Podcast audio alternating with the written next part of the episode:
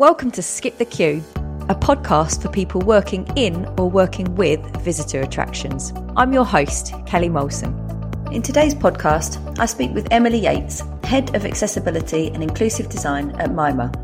MIMA worked alongside Visit Britain to co create the Accessible and Inclusive Tourism Toolkit for Businesses, which aims to act as the resource for travel, tourism, and hospitality organisations.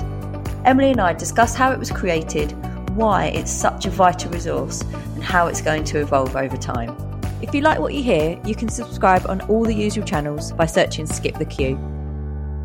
Hi, Emily. It's lovely to have you on the podcast today. Thanks for coming on and joining me, and at very short notice too. Appreciate it. Not at all. Thank you so so much for having me. It's a real pleasure to be here. Well, we're going to have a good chat today. I'm looking forward to this. Right, I am going to start my icebreakers with this question for you. Um, have you ever been told off by a security guard for touching anything in a museum that you should not have been touching? What, what a great question. I don't think I have, but something that immediately comes to mind, it was a very embarrassing moment that I had at the Museum of the Future in Dubai a few months ago, where I touched something that I shouldn't have done. And what it was was there was an interactive, kind of tabletop interactive going on, and there were groups of people from all over the world who were visiting this museum. And there was this one couple who were trying to sort their wristband to make this interactive work.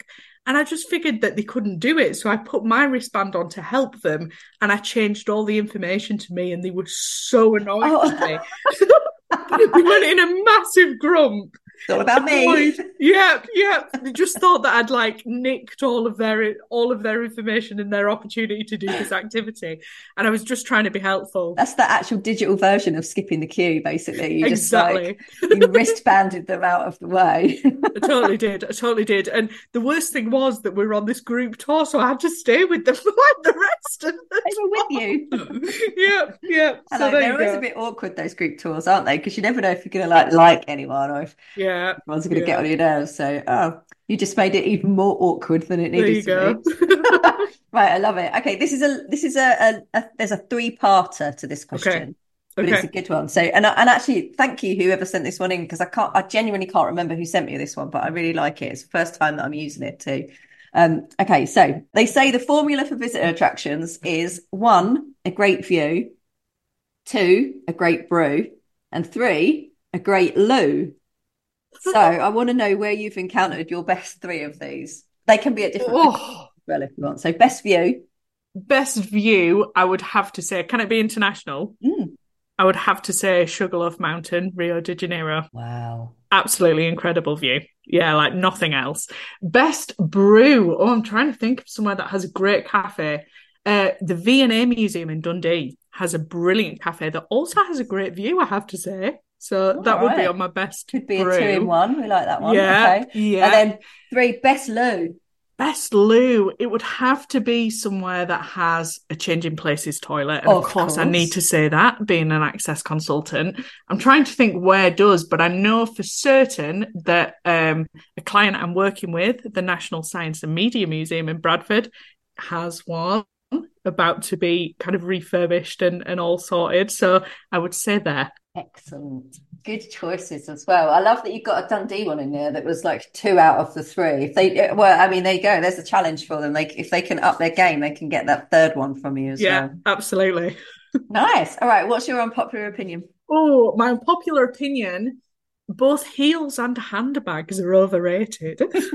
as as a wheelchair user, I have never ever worn a pair of high heels in my life. I'm 32 years old, so I think that's quite a, quite an accomplishment and also pushing all the time, unless it's a cross-body one. I can never hold a handbag. Oh, yeah. So yeah, I'm a I'm a Converse and rucksack girl all the way. Oh right, because yeah, it would get in the way, wouldn't it? You yeah. need to you need to kind of like have it across and then I guess tucked in a little bit. And then what's the point of having something fancy if you're gonna just exactly. Exactly. Yeah. i mean i'm kind of with you. I'm not a wheelchair user. However um, my feet were not designed for high heels at all. I'm a i'm a flat scale all the way so. Maybe not unpopular opinion. Maybe there's just two camps two very distinct camps isn't there? I think probably two camps, but I don't think this is an unpopular opinion. Even in even in the camp of people that that could actively wear those heels and and might want to, I still think that there's a I secretly wish we didn't have to. Maybe, maybe I'm in a lovely position that I've got a lovely excuse. Never had to think about this. Never had to squeeze your tiny feet into those awkwardly pointy, evil contraptions. right, let's see. Well, let's see what everyone on Twitter has got to share um, share with us on that. Thank you. Um, Emily, I want to find out a little bit about, well, I want to find out a little bit about your role and your background, and then tell us a little bit about Mima as well. Yes, sure. So I um I'm a wheelchair user. I was born with cerebral palsy. I'm, as you can probably tell from my accent, from a little town called Skipton in North Yorkshire. And I'm also a twin, and my twin uh, lives in Spain now. So she's got the sunshiny life. There's definitely a tan difference between the two of us now, for sure. And I've always worked in the world of accessibility and inclusive design from from leaving university, really and it's led me to amazing opportunities to be able to travel a lot, to be able to see, I guess, the importance of my capabilities as a disabled person rather than just my limitations as a disabled person. And I've brought that into my professional work as as well as my my personal life as well. So I now work for an amazing human centered design agency called Mima. Uh, it stands for micro and macro. So uh, details and then zooming out into the the big picture, um, looking at that end to end journey. And I head up the accessibility and inclusive design team there. So whether you're talking about airports or train stations, or of course museums and galleries, or even global events and sporting events, we look at auditing, facilitating lived experience user groups, standards, policies, disability awareness training, all of that good stuff, and, and bring our design expertise into wider projects with us as well and it's brilliant that's how we got chatting isn't it because you've worked with a really broad we've worked with a hugely broad range of, clients as you've just said but i think david and i started talking um somebody in, I can't even remember. It was, oh, oh, it was. It was. It was a good friend of mine. It was Jo Geraghty. She introduced us because we had um, visitor attractions and kind of heritage and cultural yes. organisations in common. So we had a brilliant chat about this, and then we had a chat, and then this project happened that you've all been involved in, which is amazing. So, you, this is what we're going to talk about today. Now, you'll probably agree with this, but I think when it comes to accessibility and inclusivity, I think it's fair to say that kind of travel, tourism, organizations, they, they want to do the right thing. There's a mm. real desire to be able to do the right thing, but they often don't really know what that is and where to go and find the support to be able to do those things. Like how, where do they start looking to, to kind of understand the checklist of things that they need to go through to make sure that their their venue is accessible. Yeah. The Visit Britain Accessible and Inclusive Tourism Toolkit for businesses aims to change that. I saw um, Ross Calladine, who's the accessibility and inclusion lead at Visit England, speak about this a while ago before it had it had launched. Um, he was speaking at a Visit Herts networking event that I went to. It is an incredible resource for yes. the sector. Like absolutely incredible. I've had I've had a really deep dive into it, and it is so useful and so full of incredible information. But but you and Mima have been involved in putting this together with with them. Yes. Right. This has been a joint project. Yes, absolutely. So we were the toolkit authors and I feel very honoured to have worked with Ross and Hannah at Visit England for the last year. You know, they're they're just a wonderful client uh, and we've got on really really well. And Ross as you will probably know from from hearing him speak absolutely has his heart in the right mm. place when it comes to accessibility and inclusive design. But I think really importantly as well has his finger on the pulse of the business benefit of this which of course is really really important.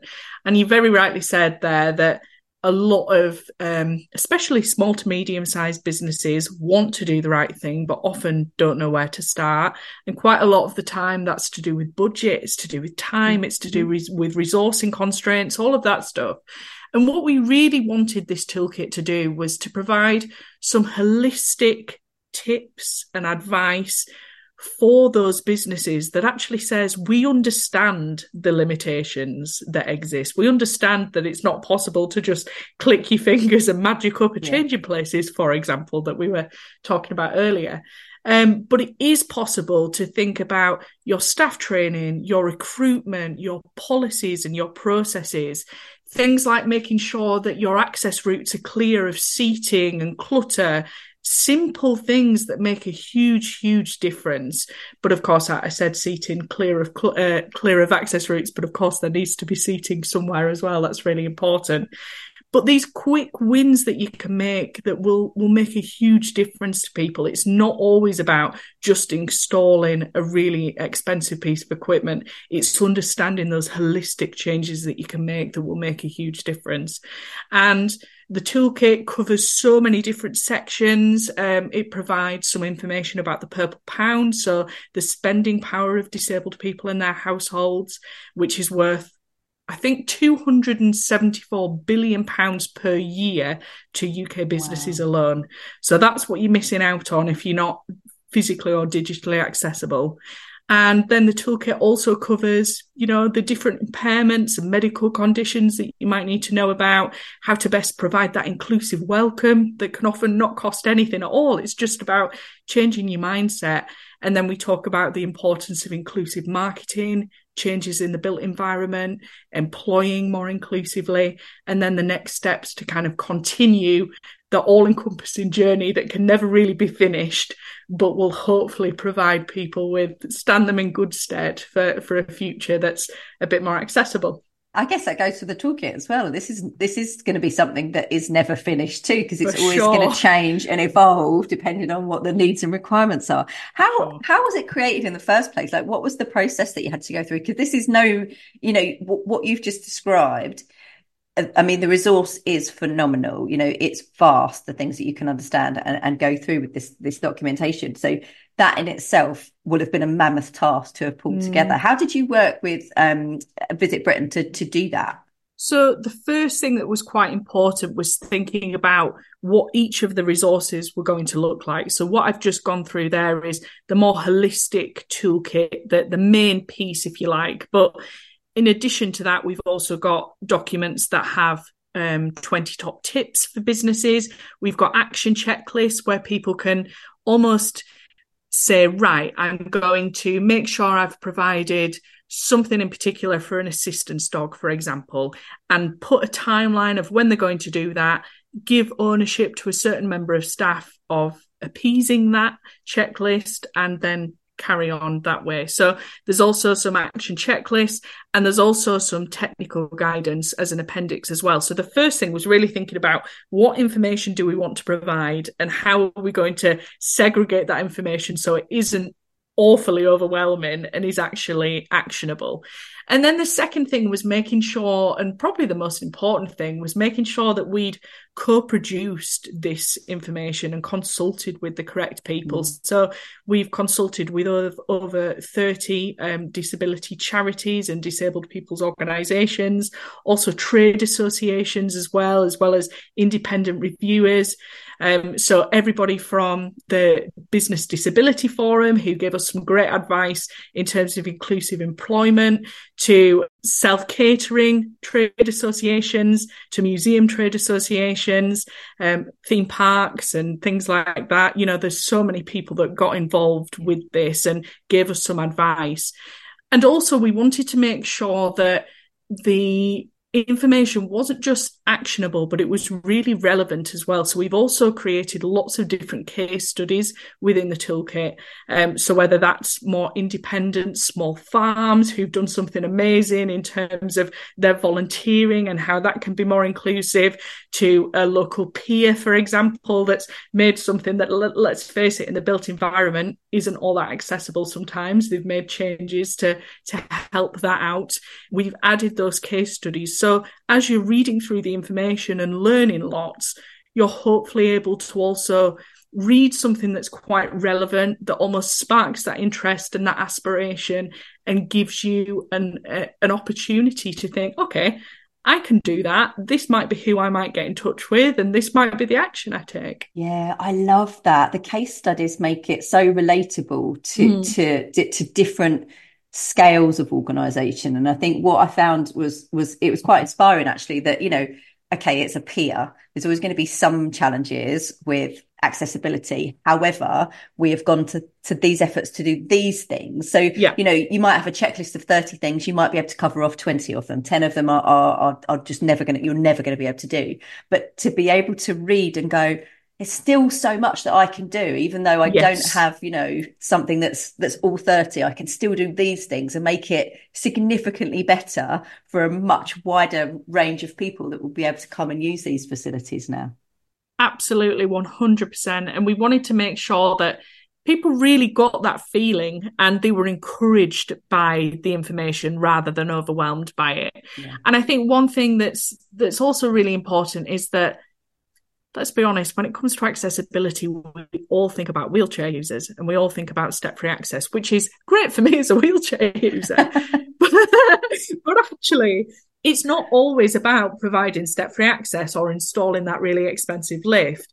How can you think about the color palettes that you're using to make sure that there's enough tonal contrast for somebody who's visually impaired, but it also provides an appropriate sensory environment for somebody who's neurodivergent? These are things that are so often forgotten or yeah. put down the priority list. And these are the things that we wanted to say, okay, you can do these in a way that doesn't break the bank, that doesn't take all the time, but makes all the difference to a certain group of people. I think. Do you, do you, think that they are harder to associate with because they're you can't see them? I mean, with the wheelchair, it's a very obvious. You can see that that person has a disability. You can see that they will need something very specific from you yeah. to be able to use your your platform. But with some of these other things, they you you can't you just can't see that trigger, so you don't think to think about it. Absolutely, yeah. I think one of the really pivotal points that we have in the inclusive design industry now is thinking about things that are less visible. So somebody who has dementia, for example, that might find really dark flooring looking like a black hole and might really struggle to go into that museum environment that's particularly dark. Um, you, thinking about that is just as important as how wide your doorways are but as you've very rightly said, are so often not thought about or not correctly understood is is probably the more correct way of saying it. You mentioned earlier about some monetary value for for mm. organisations to do this, but why is this such a vital resource from someone like you who has lived experience of this as well? Why is this so vital? I think it's really vital because it's specific, first of all. So we've created something specific to people within that tourism, travel, attractions industry. In fact, we've focused specifically on accommodations, attractions, food and beverage, and events. There are four main areas that we focused on. So, what I really like about it is you read through as somebody who works in one of those businesses, and everything is relevant to, to what you do. And I think that's really important. So often you you look at accessibility resources and they've tried to cater to a huge audience and and actually made a bit less relevance by doing so. So I think I think that's really that makes it really vital and a really innovative resource actually by doing so. I think another thing is it allows you to focus on that end to end journey is in its entirety. So if you feel like you're doing really, really well in the accessibility that you offer your customers, for example, but you want to focus now more internally on, okay, what does my culture look like? How inclusive can I be as an employer? What about my marketing? What about my website? I focused on the built environment, but what about what the information I'm putting out there? All of that information is is in there as well. So regardless of where you are on that accessibility journey i'd like to think that there's something for you within that toolkit. There absolutely is. So you definitely need to go and download it. So we're going to put a link directly to it in the show notes for this show as well. So don't worry about going searching for it. Just go to the show notes. You will find it very easily. Um how is it going to evolve? Because we said this is not a static thing. You know it's out there now needs requirements are going to change policies are going to change how does this what does this what does the roadmap for it look like for the next kind of couple of years five years down the line so I'm doing quite a lot of work with Ross at the moment to think about how we're making sure that people are aware of it and they know exactly how to use it as a tool. Because of course, with anything like this, it's all well and good writing it, but really it's only as successful as its uses. Yeah. Um, so we've gone already to the AA and the Visit England assessors who go into different hotels and restaurants and review these. Um, and we've made sure that they're aware of the toolkit. We've given them a bit of a presentation and a few exercises on how to use it. We're going to do similar with visitor attractions as well. And then Mima, we've got a bit of a contract with Visit England for the next couple of years that focuses on providing updates to this toolkit. Mm-hmm. So we will be going out and training different people, but also we really want people to write into us and give us feedback and tell us where they think certain improvements could be made or if they've got a great case study of something that's only happened a couple of months ago. All these things we want to hear about them so we can make sure that it continues to be an updated best in class resource. Oh that's good. Oh, i love that little shout out right if anyone's listening and something good has happened, you've got Please. something to shout about, you know how to contact Emily. We'll put a link to Emily's um, LinkedIn profile on here Brilliant. as well, so you can give her a shout out on about. Um, and what do you hope that it's going to achieve? What do you hope that this will what this will bring? Oh, that's a great question. I think the number one thing I hope, and this is probably quite a personal, selfish plea, is that I hope it encourages businesses to be honest about where they are in their journey. By that, I mean, it is no good somebody calling you up and saying, Hi there, do you provide step free access and accessible parking? And you going, Oh, yes, yes, we do. That's absolutely fine. And somebody like me getting there and there's five steps up to the front door there's nothing heroic about not being honest about where you are in your journey. It just complicates matters. So, what I would really love businesses to have the confidence to do is have a statement on their website that details exactly where they are on that journey, is really honest about the things that they've done well, the things that they're still improving, and therefore gives disabled people, older people, people with access requirements in general, that autonomy to be able to make the decision for themselves whether this place is suitable for their needs or not. And I think if we can master that and if businesses can do that, that would be an incredible thing for the industry in general. And it puts, as I say, that autonomy back on disabled people, back on the audience to say, right, this is great. I'm going to go here. I'm going to tell all my friends about it. And this could be a great case study for this business to learn a little bit more from, etc., etc. That is such an important message, isn't it? The message of of honesty, because that seems like a really simple thing to do. Yeah. Just you know, yeah. okay, look, none of us are perfect none of us are perfect. We all have a long way to go to make things, you know, as accessible as they need to be. However, this is where we're at. We've got this, you know, on our, we're back to our checklist again, aren't we? You know, yeah. this is our 30, yeah. 30 step checklist. We've got 10 of those knocked off already. And these are the things that we're doing. This is what we are hoping to achieve. And this is the time frame we're looking to achieve them in. I've just been through this process with them the fire safety regulations that were brought out last October. So, you know, making sure yeah. that I've got, yep, oh, okay, I've got 90% of those. There's 10% that need to be looked at. This is what we're going to do. And this is when we're going to do it by. It's exactly the same message, isn't exactly. it? Exactly. Do you, do you not see that from, from many kind of tourism and attraction organizations? And do you find that that is quite a challenge for them to be quite honest about where they're at? I still see, being very honest with you, I still see quite a lot of fear surrounding disability and accessibility and this real desire to do the right thing. You know it, all of this is coming from a good place. There's a real desire to do the right thing but as you said right at the very beginning no idea of where to start.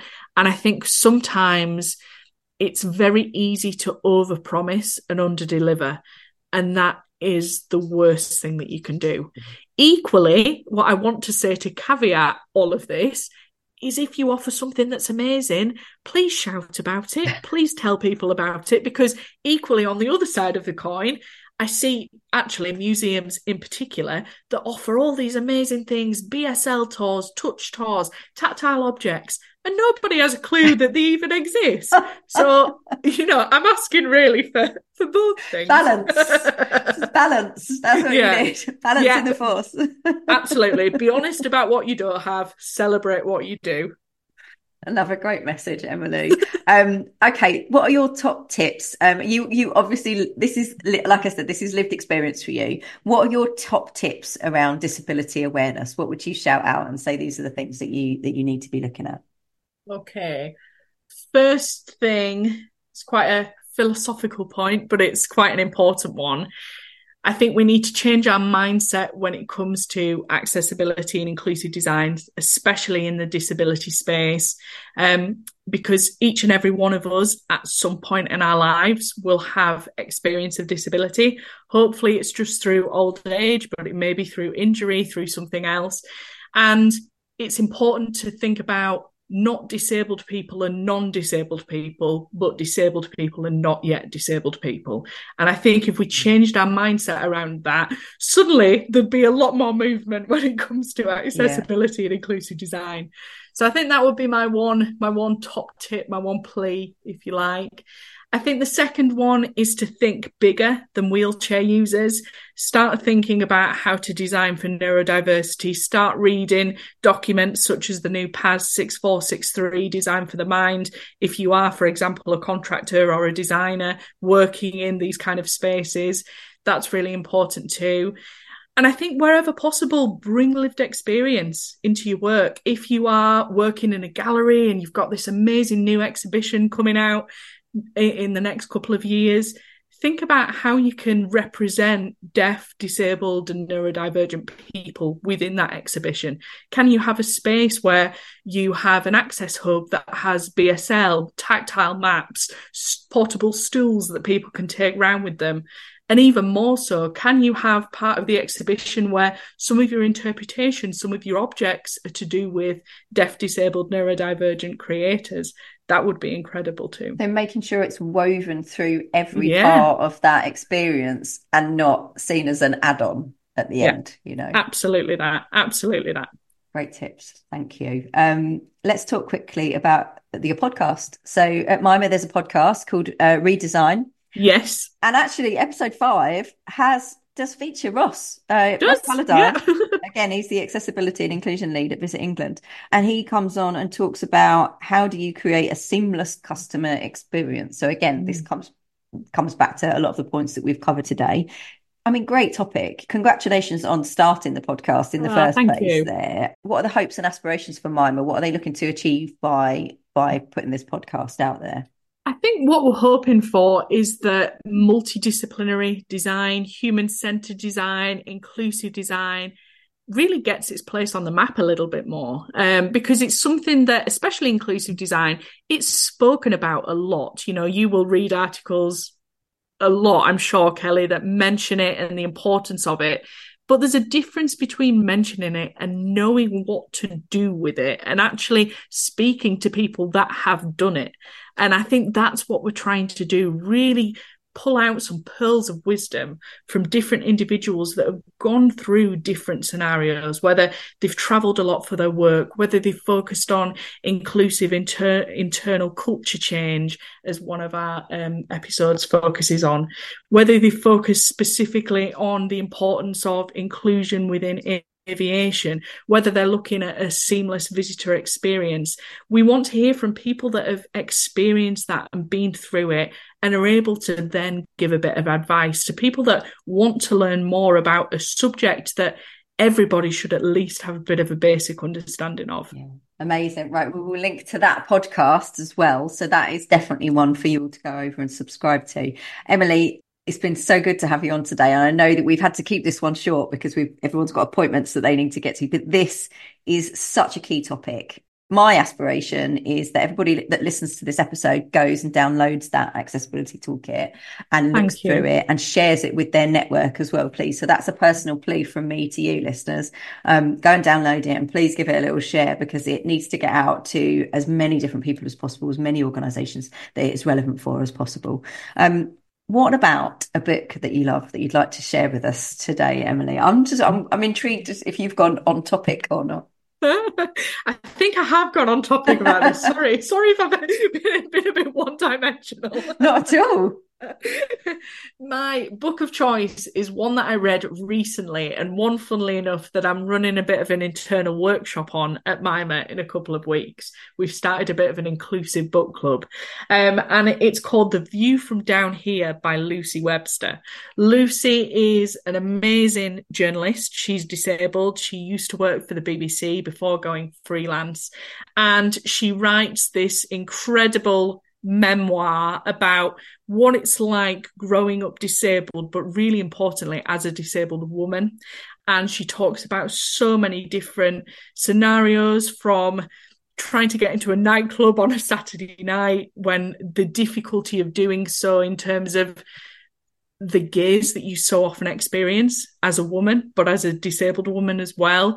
Um, her thoughts on motherhood and how complex and nuanced that is as somebody who's disabled, um, friendships, professional lives, all of these different things. And I think it's just such an incredibly powerful, confident, but also very vulnerable account of of the realism of, of what it's really like. And the thing that it made me realize, or the thing that it made me remember, should I say, is that we're not going to solve accessibility by just making sure that all of our train stations are step free. It's much no. more holistic and nuanced and complex than that. And it's about human nature and mm. human design and all those holistic things that we so rarely think about. Um, and I would just urge everybody to read it. It's angry, it's sad, it's beautiful. It's just a wonderful, wonderful book. Wow, what a book. I feel quite moved by just hearing your account of it, let alone reading it. Right. That's going top of the list. Um, right, listeners, if you would like to win a copy of that book, which I mean, let's face it, it sounds like everybody needs to read that anyway. So do throw your throw your hat into the ring for this one. If you head over to our Twitter account and you retweet this episode announcement with the words "I want Emily's book," then you will be in a chance to win it. But uh, aside from that, go and buy it, and absolutely head over to the show notes download the uh, Visit Britain Accessible and Inclusive Tourism Toolkit for Businesses. You will not be disappointed. I can assure you of that. Emily, it's been brilliant to have you on today. Thank you. I'm sorry it's short and sweet. I'm sorry that you've got to dash off to an appointment and you're leaving me. Um, but it's been so amazing to chat. Um, I would love you, for you to come on and talk about some of the case studies, maybe with some of your clients at some point, because I think that would, would be a really that. interesting discussion to talk through